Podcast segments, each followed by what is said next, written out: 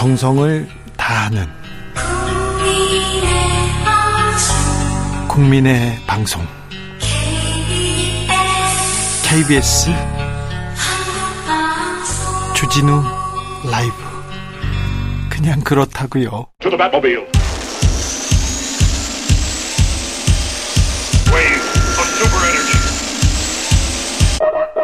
주 기자의 1분 미국 정보기관 CIA에서 우리 대통령실 안보실장 외교비서관을 불법 도감청했습니다. 불법입니다. 도청 내용이 상세히 공개됐습니다. 명백한 동맹 훼손이자 주권 침해입니다. 용납할 수 없는 일입니다. 친구가 안방을 도청하고 있다면 가만히 있겠, 습니까 가만히 있어야 합니까? 그런데요, 더 당황스러운 건 대통령실의 태도입니다. 용산 대통령실 도감청 의혹은 터무니없는 거짓 의혹임을 명백히 밝힌다. 청와대 시절과 달리 현재는 통합 보안 시스템과 전담 인력을 통해서 철통 보안을 유지하고 있다. 아니, 철통 보안 불법 도감청으로 지금 뚫렸어요. 국가 안보에 안방이 털렸다니까요. 뉴욕타임스에서 워싱턴 포스트에서 도청 내용 줄줄이 나오고 있어요. 그런데 철통 보안 정보 동맹만 외치고 있을 겁니까? 도청 이야기는 안 묻고 안 따지고 문건이 위조됐다는 소리만 하는데 이게 또 무슨 소리입니까? 예전에요. 예전에 군인들 위문하는 우정의 무대라는 무대라는 프로그램이 있었습니다. 그리운 어머니라는 코너가 있는데요. 어, 어머님이 장병의 어머님이 오시면 뒤에 장막 뒤에 숨어 있어요. 그러면은 어머니가 누군지 아는데 동료 어머니를 끝까지 끝까지 뒤에 계신 분은 저희 어머니가 분명히 합니다. 맞습니다. 이렇게 외치는 그런 장병 꼭 있습니다. 꼭 있어요. 일본한테 뒤통수 맞고 미국한테는 항의도 못하는 우리 외교를 보면서 그 군인 아저씨가 저는 떠올랐습니다. 주기자 1분이었습니다.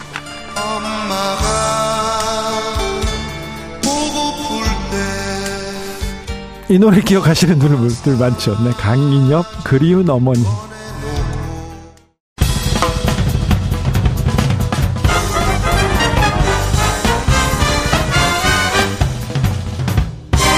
훅 인터뷰. 모두를 위한 모두를 향한 모두의 궁금증 훅 인터뷰 국민의힘 원내 지도부 꾸려졌습니다. 윤재옥 TK의 윤핵관 카드 꼽혔습니다. 민주당은 어떤 카드를 뽑을까요? 새 원내 사령탑 어떤 전략으로 1년 남은 총선 대비해야 할까요? 김두관 더불어민주당 의원과 이야기 나눠보겠습니다. 안녕하세요. 예, 반갑습니다. 네. 잘 지내시고요? 예. 요즘은 어떤 일로 이렇게 바쁘십니까? 지난번 이제 4월 5일에 네. 어, 창녕 군수 네. 경남도의원 보궐선거 끝났고요. 네. 제가 경남도당 위원장을 맡고 있어서 네. 우리 당에서 주력해서 열심히 도왔는데도 불구하고 네. 경남도의원은 젊은 여성 후보가 나갔는데 네. 25% 얻었어요. 아, 이거 많이 그 얻었네요. 군수 후보는 10.7%를 얻었는데 네. 전주하고는 거꾸로 우리 당만 후보를 내고 네. 근데 기책 사유가 국민의힘에 있어서 예. 작년 군수는 후보를 안 냈는데 네. 여섯 명이 친여 후보가 나왔는데도 우리가 못 이겼습니다. 네, 아직 전, 네, 전주하고 경남 창녕하고는 완전 상황이 이 거꾸로 오죠. 네. 어, 민주당 차기 원내대표 선거 앞두고 있습니다. 자, 김두관도 출사표를 던졌습니다. 김두관이 원내대표 돼야 되는 이유가 뭡니까? 당원들이나 우리 당을 염려하는 일반 중도층에서도 네. 우리 당이 이제 대내적으로 매우 위기라고 생각을 하는 것 같아요. 그래요. 음. 민주당이 보이지 않습니다. 음. 그래서 어쨌든 우리 우리 당에서는 네. 윤석열 정부를 검사 독재 정부로 규정을 했잖아요. 그리고 예. 사실은 우리 당과 당 대표에 대한 침탈이 매우 세기 때문에 전방위로 공격을 하기 때문에 네. 이런 검사 독재 정부의 침탈을 좀 막아내고 네. 또 내년 총선에 찌기는 민주당을 만들기 위해서는 그래도 중량감도 있고 네. 대여 투쟁도 잘할 것 같고 네. 또 협상도 잘할 것 같은 김두관을 많은 당원들이 이제 불러내고 있더라고요. 네. 저도 어려운 상황 속에서 제 역할이 있을 것 같아서 최근 네. 최근에 늦게 결심을 했습니다. 그렇습니까? 예. 어, 대여 투쟁 좋습니다. 정부 잘못하는 거는 앞장서서 잘못한다 이렇게 싸워야 되는데 예. 민생도 좀 챙겨주세요. 우리 경제 위기 어떻게 벗어나야 됩니까? 이 우리 국민들은 살기 어려워요. 그런 목소리가 큽니다. 그렇죠. 네. 사실은 뭐 원내대표가 그러면 싸움만 할 거냐 그거는 아니고요. 네. 사실 민생이라든지 최근에 이제 논란이 된 외교 안보 문제 이런 부분에 있어서는 사실은 여야가 없이 초당적으로 협력하는 것이 이제 기본인데 네. 우리 정당 구조가 워낙 양당제가 돼서 다 먹거나 다 주는 이런 구조 때문에 네. 맨날 싸우죠. 그래서 국민들 입장에서 보면 참 정치 불신이 굉장히 높아지고 네. 효능감이 없기 때문에 뭐 어떤 원 어떤 국민들은 국회를 없애라고까지 요구하고 있고요. 그러니까요. 지금 국회 전원위원회에서 이제 내년 선거법과 관련해서 이제 논의에 본격적으로 들어갔는데 네. 사실은 뭐 굉장히 원수도 줄이라고 그러고 비례도 없애라고 그러고 네. 아마 이제 우리 국회의원들이 제대로 활약하지 못한 업보가 아닌가 싶습니다. 네. 어, 김두관 의원은 아는 사람들은 다 좋아합니다. 그리고 또 당내 지지도도 매우 어, 견고하고요. 어, 인기도 있습니다. 그래서 당내 대표 원내 대표 얘기는 안 하겠습니다. 예. 네, 다른 얘기 할게요. 아, 예. 자, 민주당은요. 예. 민주당은 이재명 대표 얘기만 보여요. 특별히 어, 검찰 법원 얘기만 나와요. 이렇게 얘기하는데 이 프레임에서 벗어나는 것도 숙제예요. 어, 굉장히 중요한데요. 이제 이재명 대표가 어, 작년 8월에 전당대 당대표가 됐잖아요. 네. 근데 계속 이제 사법 리스크 때문에 사실은 뭐 실력을 충분히 발휘하지 못한 측면도 있죠. 사실은. 네, 뭐 무슨 얘기를 하더라도 묻히죠. 어, 그래, 그렇게 돼서 많이 이제 저희들 당원들도 많이 안타까워 생각하는데요. 네. 실제 이제 가, 어쨌든 윤석열 정부가 공정 상시 이런 건데 네. 기본적으로 이제 법 앞에 많이 평등하다 하지만 노회찬 고 노회찬 의원의 말을 빌리면 대한민국 법은 만인 만인한테만 평등하다 뭐 이런 비판도 있었잖아요. 만 명한테만 어, 만 명한테만 평등하다 이런 비판도 받았는데 네. 최근에 이제 우리 당원들이 느끼는 감정이랄까 소외는 뭐 300번이 넘는 압수수색도 하고 네. 또 최근에 이제 대장동 사건과 관련해서 428억 뇌물을 약정했다라는 이야기가 이제 언론에 많이 나왔었는데 실제 네. 이제 기소 내용에는 없었거든요. 그리고 이제 주변에 뭐 카드라 제3자가 한 이야기를 이제 취합을 해서 구속영장을 청구를 했는데 이런 점에 대해서 굉장히 이제 그 부당하다 이런 생각들을 당원들이 많이 갖고 있습니다. 그래서 네. 그 점에 대해서는 뭐 당원들이 지난번에 77% 정도 지지를 해서 그 뽑았는데 당, 대표가 됐죠. 어, 네, 지금은 뭐 그보다 더 지지가 높게 나온다는 건데 일반자 중도층에서는 좀 다른 각도로 볼 수 있고요. 또 그, 국민의힘 그렇죠? 지지자들은 굉장히 다르게, 다, 르게 해석을 하죠. 네. 어, 중도층에서는 좀 다르게 본다. 그 부분도 조금 유념해 주셔야 됩니다. 아, 예. 네. 뭐 어차피 총선으로 보면 네. 뭐 진보 30% 보수 30% 중도가 40%니까 네. 중도의 소구력이 있고 중도의 그 민심을 획득하는 게 굉장히 중요하죠. 그래서 네. 우리 내년 총선 전략에서도 사실은 그런 중도층을 겨냥한 전략도 정, 정책도 비전도 네. 좀 많이 내놔야 될 상황이죠. 윤석열 대통령 뭐 정치에 뭐 일천하고 정치력도 없고 미숙하다 잘 못한다 얘기를 많이 하시는데 그런 정치적으로 미숙한 윤석열 후보한테 진대가 민주당이라는 것도 아셔야 됩니다. 아, 예. 네. 그 점에 대해서 우리가 뭐 반성과 성찰을 많이 하고 있고요. 예. 사실은 뭐 대한민국에서 이제 국정 과제들이 5년 안에 끝나지 않잖아요. 네. 그래서 어째, 어떻게 보면 이제 문재인 정부의 주요 국정 과제들이 마무리 안 된 게 있는데 미래 근력을 만들어서 문재인 정부의 국정 기조를 승계해서 더 잘할 미래 근력을 만들어내는 건 매우 중요한데 네. 그 점에서 우리가 실패를 했기 때문에 네. 그 점에 대해서는 뭐 굉장히 우리가 반성해야 될 지점이죠. 당내에서는 실제 어떻게 보는지 당내에서는 어떻게 이렇게 기류가 흐르고 있는지는 모르는데 네. 언론에서만 보면 네. 개딸을 비롯한 친명 그러니까 그 이재명 어, 대표 주변에 있는 그 세력과 그리고 나머지 친낙계 이낙연계와 좀 대립하는 양상으로 이렇게 보도가 되는데 실제 그렇습니까? 대선 과정에서 이제 이재명 후보를 지지했던 분들하고 예. 최종적으로 이제 이낙연 총리하고 했지 않습니까? 네. 그래서 그런 대선 이후의 앙금들은 좀 남아 있죠. 선거 저도 선거를 해보니까 네. 가장 가까웠던 사람도 선거에 경쟁을 하고 나니까 약간 서먹서먹해지는 그런 경험들이 있거든요. 아, 예, 예. 나는 뭐 대선 후보들도 크게 다르지 않을 거라고 보고요. 예. 그러나 이제 후보들이야 뭐 또 대선 후보를 냈으니 충분히 그것을 극복하는데 아마 지지자들이 더 이렇게 아직 그 어, 오래 가자 오래 가자 상처가 상처가 오래 가는 것 같아요. 그래서 사실은 역지사지로 서로 보도모야 하고 네. 뭐 개혁의 딸들이라고 불려지는 개딸들이 이제 이재명 대표를 굉장히 많이 지지하죠. 지지하는 걸로 알고 지지 뭐 팬덤이라고 네네. 봐야죠. 그리고 이제 뭐 나머지 쪽을 이제 어쨌든 또 비판도 하고 이러는 과정에서 약간 오해들이 많이 쌓여 있는 것 같아요. 그 큰 지도자들이 풀어야 될 일이죠. 그렇습니까? 그리고 이제 이 팬덤은 정치는 본질이라고 그래요. 이재명 대표가 뭐 하지 마라 한다 해서 개딸 때 안 하는 것도 아니고 하라고 부추길 이유도 없고 네. 최근에는 이제 자제를 요청을 했고 네. 그래서 많이 좀 수그러졌고 또 그렇더라고요. 비판받는 쪽에서도 네. 많이 좀 감정 조절이 돼서 뭐 크게 좀 잘 이렇게 수습이 되는 같은 그런 느낌입니다. 네. 어제 이낙연 계 싱크탱크에서 또 그런 얘기 나왔어요. 태극기와 개딸로 상징되는 극단적인 팬덤 정치 이 문화 바꿔야 된다 이렇게 얘기했는데 그 말은 뭐 틀린 말은 아닌데 어 기분 나빠 이렇게 또, 또 들고 나, 나온 사람도 어, 있어요. 어, 저도 이제 그 홍영표 의원이 공생 아 저 연대와 공생이라는 네. 어, 저 포럼인데요. 거기 네. 신경민 전 의원이 부의사장이더라고요. 네. 인사말 해서 이제 그런 점들을 지적하고 저도 이제 국회의원들 모여 있으니까 표 얻으러 갔었는데 네. 저도 한마디 하기도 했습니다만. 네. 근데 현장에서는 뭐 그렇게 크게 받아들이진 않았습니까? 뭐 거기는 보통 이제 어떻게 보면 이제 연대와 공생을 공생요? 통해서 네. 큰 정치를 해야 된다는 입장이고 네. 독일 정치 이야기도 하고 뭐저 네. 박상원 박사라고 경희대 네. 후마니스탄가 네. 거기 교수님 후마니타스 어, 네. 후마니타스 거기 네. 주제 발표도 하고 이관우 교수인가 그분도 하고 그러더라. 나 끝까지는 못 들었습니다. 저는 네. 또뭐 인사하고 다른 대표 어디로 가야 되니까. 예, 그렇습니다. 이낙연 전 대표 귀국해 가지고 뭐 예. 물론 뭐 아, 뭐 장인상 때문에 귀국한 상태였는데 이렇게 오셨어요. 네. 13개월 만에 이재명 대표도 만났다고 하는데 네. 여기서 조금 더 어, 민주당 화합의 목소리가 더 나오지 않을까 이렇게 생각하는 사람들도 있는데 음. 저는 뭐 하루 전날 가서 네. 뭐 정대철 헌정에 새로 회장 되신 분 네. 건노갑 고문님 문희상 전 의장님들 만나서 네.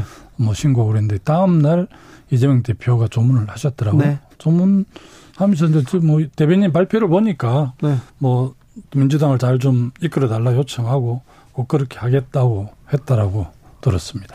저기 의원님한테는 뭐 다른 얘기 안 하시던가요? 뭐 저는 그냥 인사하고 네. 그 우리 당의 원로 건너갑 고문한테 원내대표 나간다고 예.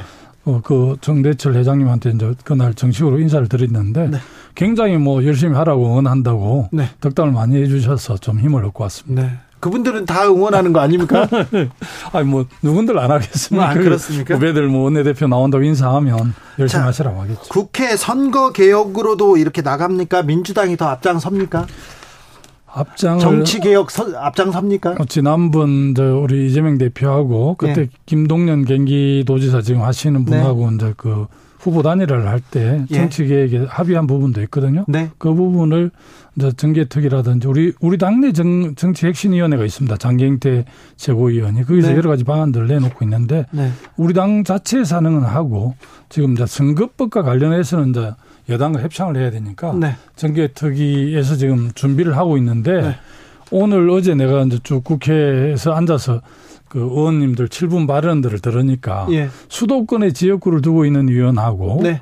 지방에 지역구를 두고 있는 의원하고 이 저 대안이 너무 다르고 그렇죠 정치적 이해관계 또 이익이 또 다르니까요. 그리고 또당 소속에 따라서 예를 들면 정의당이라든지 예. 민주당 국민의힘은 다 당에 따라서 또 다르고 또 미세한 거지만 다선 중진과 초선 의원들 발언이 좀 다르더라고요.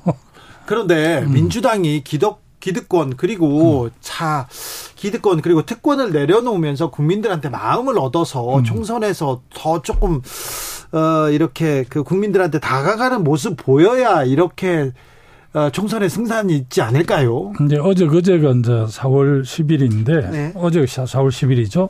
어제 이제 우리 오해형한 의원이라고 소방관 출신 네. 초선 의원입니다. 어정부 어정부 가벌 지역구로 둔 네. 의원인데 이분이 다시 소방관으로 돌아가겠다고 불출마 선언을 했습니다. 네. 굉장히 신선했고 참 그 결단이 쉽지 않은데 네. 또 우리 당 중진들이 줄줄이 할는지 모르겠네요. 뭐 우상호 저 우상호 전, 대, 전 대표님은 네. 뭐 일찍이 불출마 선언을 불출마 선언을 했는데 네. 또 뭐 저는 정치는 노장층의 조화가 매우 중요하다고 생각하거든요. 개인적으로는 네. 젊은 뭐 패기 열정도 있어야 되지만 중진 중년 중진들의 그런 갱년 이런 경험 이런 것도 중요하기 때문에 그러나 사실은 또 우리 당의 다선 의원들이 역할을 다 한 분들이 결단하지 않을까. 그리 좀 비워줘야만이 새로운 그 인재 영입이 가능하지 않을까 이런 생각은 해봅니다. 네. 뭐 이것도 본론적인 이야기입니다. 네네네 네. 쉽지 않고 가장 어려운 문제인데 그렇습니다. 네. 국민의힘 얘기도 좀 물어볼게요. 예. 국민의힘은 왜 정광훈 목사 이 이 논란에서 빠져나오지 못할까요? 참 그 점이 좀 많이 안타까운데요. 아마 뭐 정광훈 목사가 상당히 많은 신자를 갖고 영향을 미치는 네. 종교이긴 한데 네. 최근에 정강훈 목사의 어, 입장을 보니 그 중세에 소위 그 교황이 네. 왕들을 다 이렇게 네. 굴욕시켰던 간호사의 굴욕이란 그게 생각이 날 정도인데 네. 아, 국민의힘이 공당이고 집권 여당인데 네. 종교계 지도자들은 자문 정도는 받을 줄 몰라도 네. 아예 뭐 통제를 받아야 된다고 이렇게 강한 걸 하는데 그런 세력하고 좀 전련해야 네. 국민들로부터 신뢰를 받지 않을까 싶어서 네. 뭐 다른 당이긴 하지만 좀 염려되고 걱정됐어요. 걱정됩니까? 예. 그런데 정광훈 목사나 그 어, 일부 극우 세력하고 절연하지 않고 손잡고 음. 가면 민주당한테는 도움 되잖아요. 아유, 그게 뭐 공학적으로는 도움이 되지만 그래도 좀 미래를 생각, 나라를 생각하면 이제 극자나 극우가 예. 존재할 수밖에 없지만 아주 미약해야죠.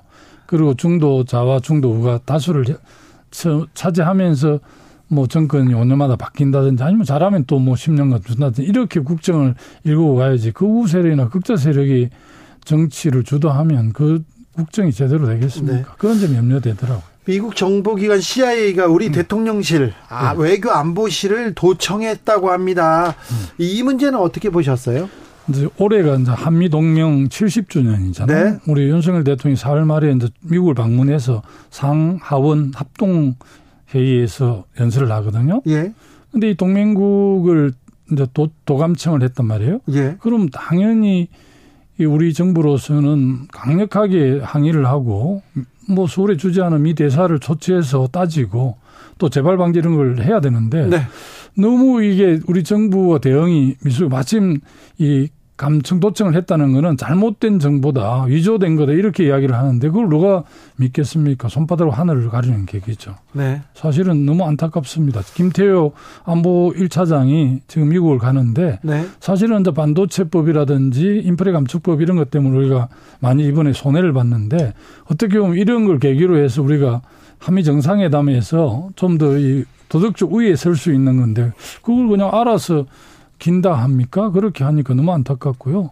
지난번에 일본에 가서도 다 퍼주고 오고 또 청구서도 많이 받아왔는데 일본 내가 아침에 어디 방송에서 좀 했습니다만 제가 아는 정보로는 일본의 그 도청 감청 기술이 아주 뛰어나거든요. 네.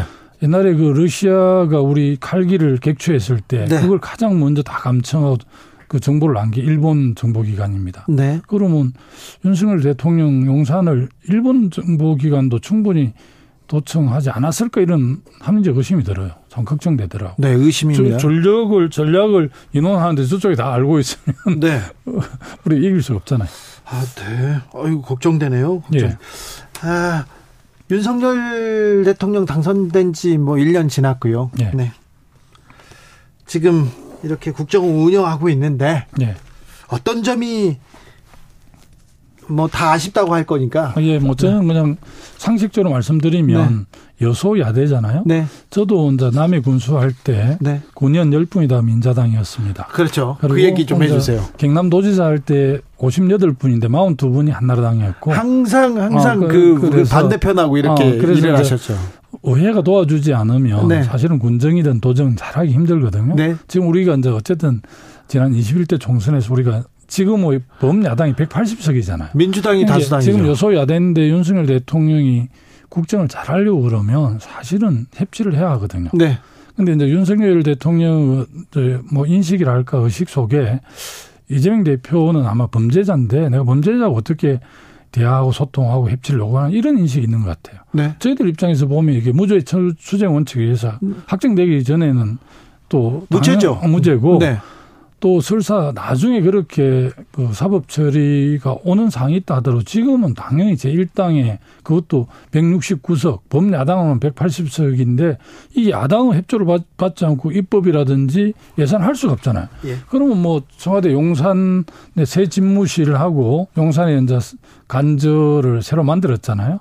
그러면 뭐 빈살만이 제일 첫 번째 초대 손님이라는데 야당 대표 이재명 대표 혼자 초대하기 좀 껄끄러우면 박홍 원내대표하고 뭐 야당 지도부 최고위원들 한 다섯 명을 초대한다. 이렇게 해서 나는 특고 협조를 받고 협치를 하는 게 맞는데 그 점이 너무 안타까워. 안 만난다는 거 아니에요? 아, 그러니까요. 뭐 선진국이든 뭐 또 다른 뭐 독재 국가라도 그 야당의 대표를 만나서 협조를 구하고 이렇게 합니다. 속으로는 뭐 네. 그렇게 안 바른다 하더라도 그게 기본인데 어쨌든 이것도 안 하는 거 보니까 참 걱정이 돼요. 김두관. 자, 김두관. 남의 군수가 됐어요. 예. 그때는 뭐 저 보수당의 아성이라는데 그냥 혀, 뭐 혈혈 단신으로 그냥 가서 되셨어요. 그랬습니다. 그리고 민주당 간판이었습니까? 간판으로 경 끝은 무소속이고 속은 민주당이었죠. 네. 무슨 경, 경남지사도 네, 됐죠. 네, 영남 5개 강력단체장 중에 네, 제가 유일하게. 2010년에 제가 처음으로, 처음으로. 뚫었고. 자, 자 그때 네. 당선됐다고 해서 당선됐다고 해서 의회에서 그리고 지역 정치인들이 그래 김두관 잘해봐라 응원하진 않았을 거 아니에요. 어 아니 그러니까 이제 여소 야대였고 네. 정말 해릴 단신으로 도지사를 하고 있었잖아요. 네. 그러니까 뭐 제가 다들 뭐 모든 사람들이 저를 주시하니까 제가 깨끗하고 또 인사 이런 거 하나도 합리적으로 할 수밖에 없었죠. 오히려 그 야당이 세니까 그렇게. 자 되는. 의회 의장 네. 그리고 또 저 기득권들이 음.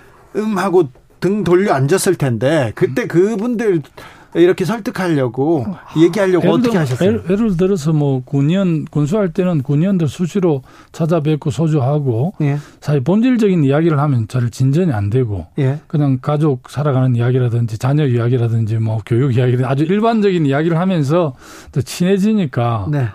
사실 비본질적인 문제를 잘 푸니까 본질이 잘 풀리는 그런 경험들이 있었고요. 예. 이제 도의원 도지사를 할 때는 역시 이제 도의원하고 그래도 뭐 도민들이 350만이니까 다 만날 수는 없고 주로 언론인들하고 만나서 도정을 설명하고 이렇게 했는데 그래도 뭐 꽤 성과가 나온 걸로 보니까 그런 점에 대해서 이제 스스로 좀 자부심이 있습니다. 네. 여소야대 상황에서도 할 일은 하는데 그 할 일은 의회가 협조 없이는 불가능하거든요. 예. 그래서 협조를 잘 이끌어냈습니다. 2937님, 김두관 의원님 꼭 원내대표 되세요. 화이팅 하세요. 얘기하는데, 김두관이 원내대표가 되면요. 예. 뭐가 달라질까요? 어, 저는 아까 말씀드린 여소야대 경험도 많이 있고 네. 또 민생 문제에 대해서는 아주 협력을 잘해야 될 것 같아요. 네. 사실 이제 양국관리법도 네. 정확하게 우리 입장에서 보면 민생에 대해 관한 법인데 네. 이제 국민의힘이나 그 대통령실에서는 네. 이게 이제 시장 질서를 저 왜곡하는 거고 오히려 농민들의 그런 어려움을 더하게 되는 법이라 하지만 제가 볼 때는 이제 사실은 우리가 자동차나 석유화학이나 이 저 철강을 수출하면서 네.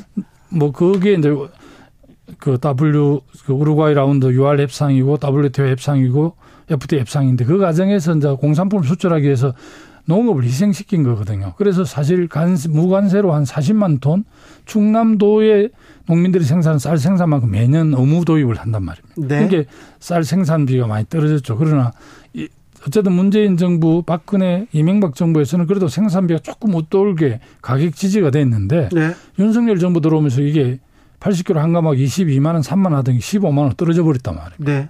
그러니까 이제 농민들 입장에 너무나 충격이고 식량 주권도 관련되니까 우리하고 국민의 뭐 상당히 협의를 합의를 한 겁니다. 그래요. 그래서 이제 양국 관리법이 됐는데 중간에 또 김진표 의장이 숙려 기간을 두서 협상도 하고 그랬는데 어쨌든 통과된 이후에 그냥 용산에서 거부권을 행사해서 제의회에 와 있는 거고 지금 내일 모레 이제 우리가 다시 제의회를 해야 하는데 3분의 2 참석에 아 저 가반수 참석에 3분의 2 찬성이니까 국민의힘이 115석을 갖고 있으니까 불가능하죠. 네. 그래서 안타깝습니다. 네. 자, 그 원내대표 선거하면서 의원들 만나잖아요. 네. 의원들이 무슨 얘기 가장 많이 합니까?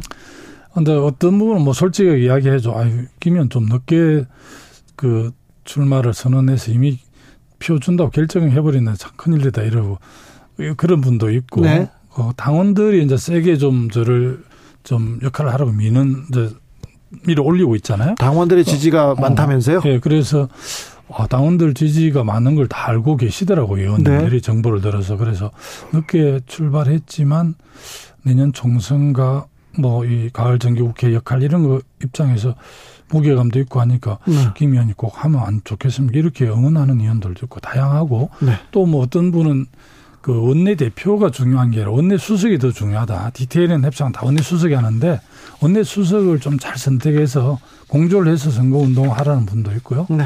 모 중진 우리 당의 원로 선배는 TV라고 주시는 게 저 물갈이 대상된 의원한테도 절대 물갈이 안 되도록 하겠다고 그런 약속도 하라면서도 했는데. 어, 그거 중요하네요. 어, 웃고 말았습니다만 네. 그런 그런 조언도 해주십니다.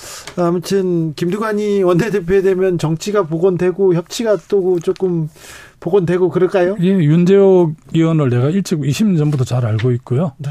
물론 뭐 지금 저 국민의힘은 용산 대통령실하고 당 대표 원내대표가 당정 일치가 돼서 윤석 위원의 재량이 얼마나 있을지는 모르겠지만 개인적으로는 인품도 훌륭하고 나고 한 20년 전부터 잘 알고 있는 분인데 한번 잘해보려고 합니다. 여기까지 들을까요? 예. 김두관 더불어민주당 의원이었습니다. 감사합니다. 고맙습니다. 교통정보센터 다녀오겠습니다. 김한나 씨.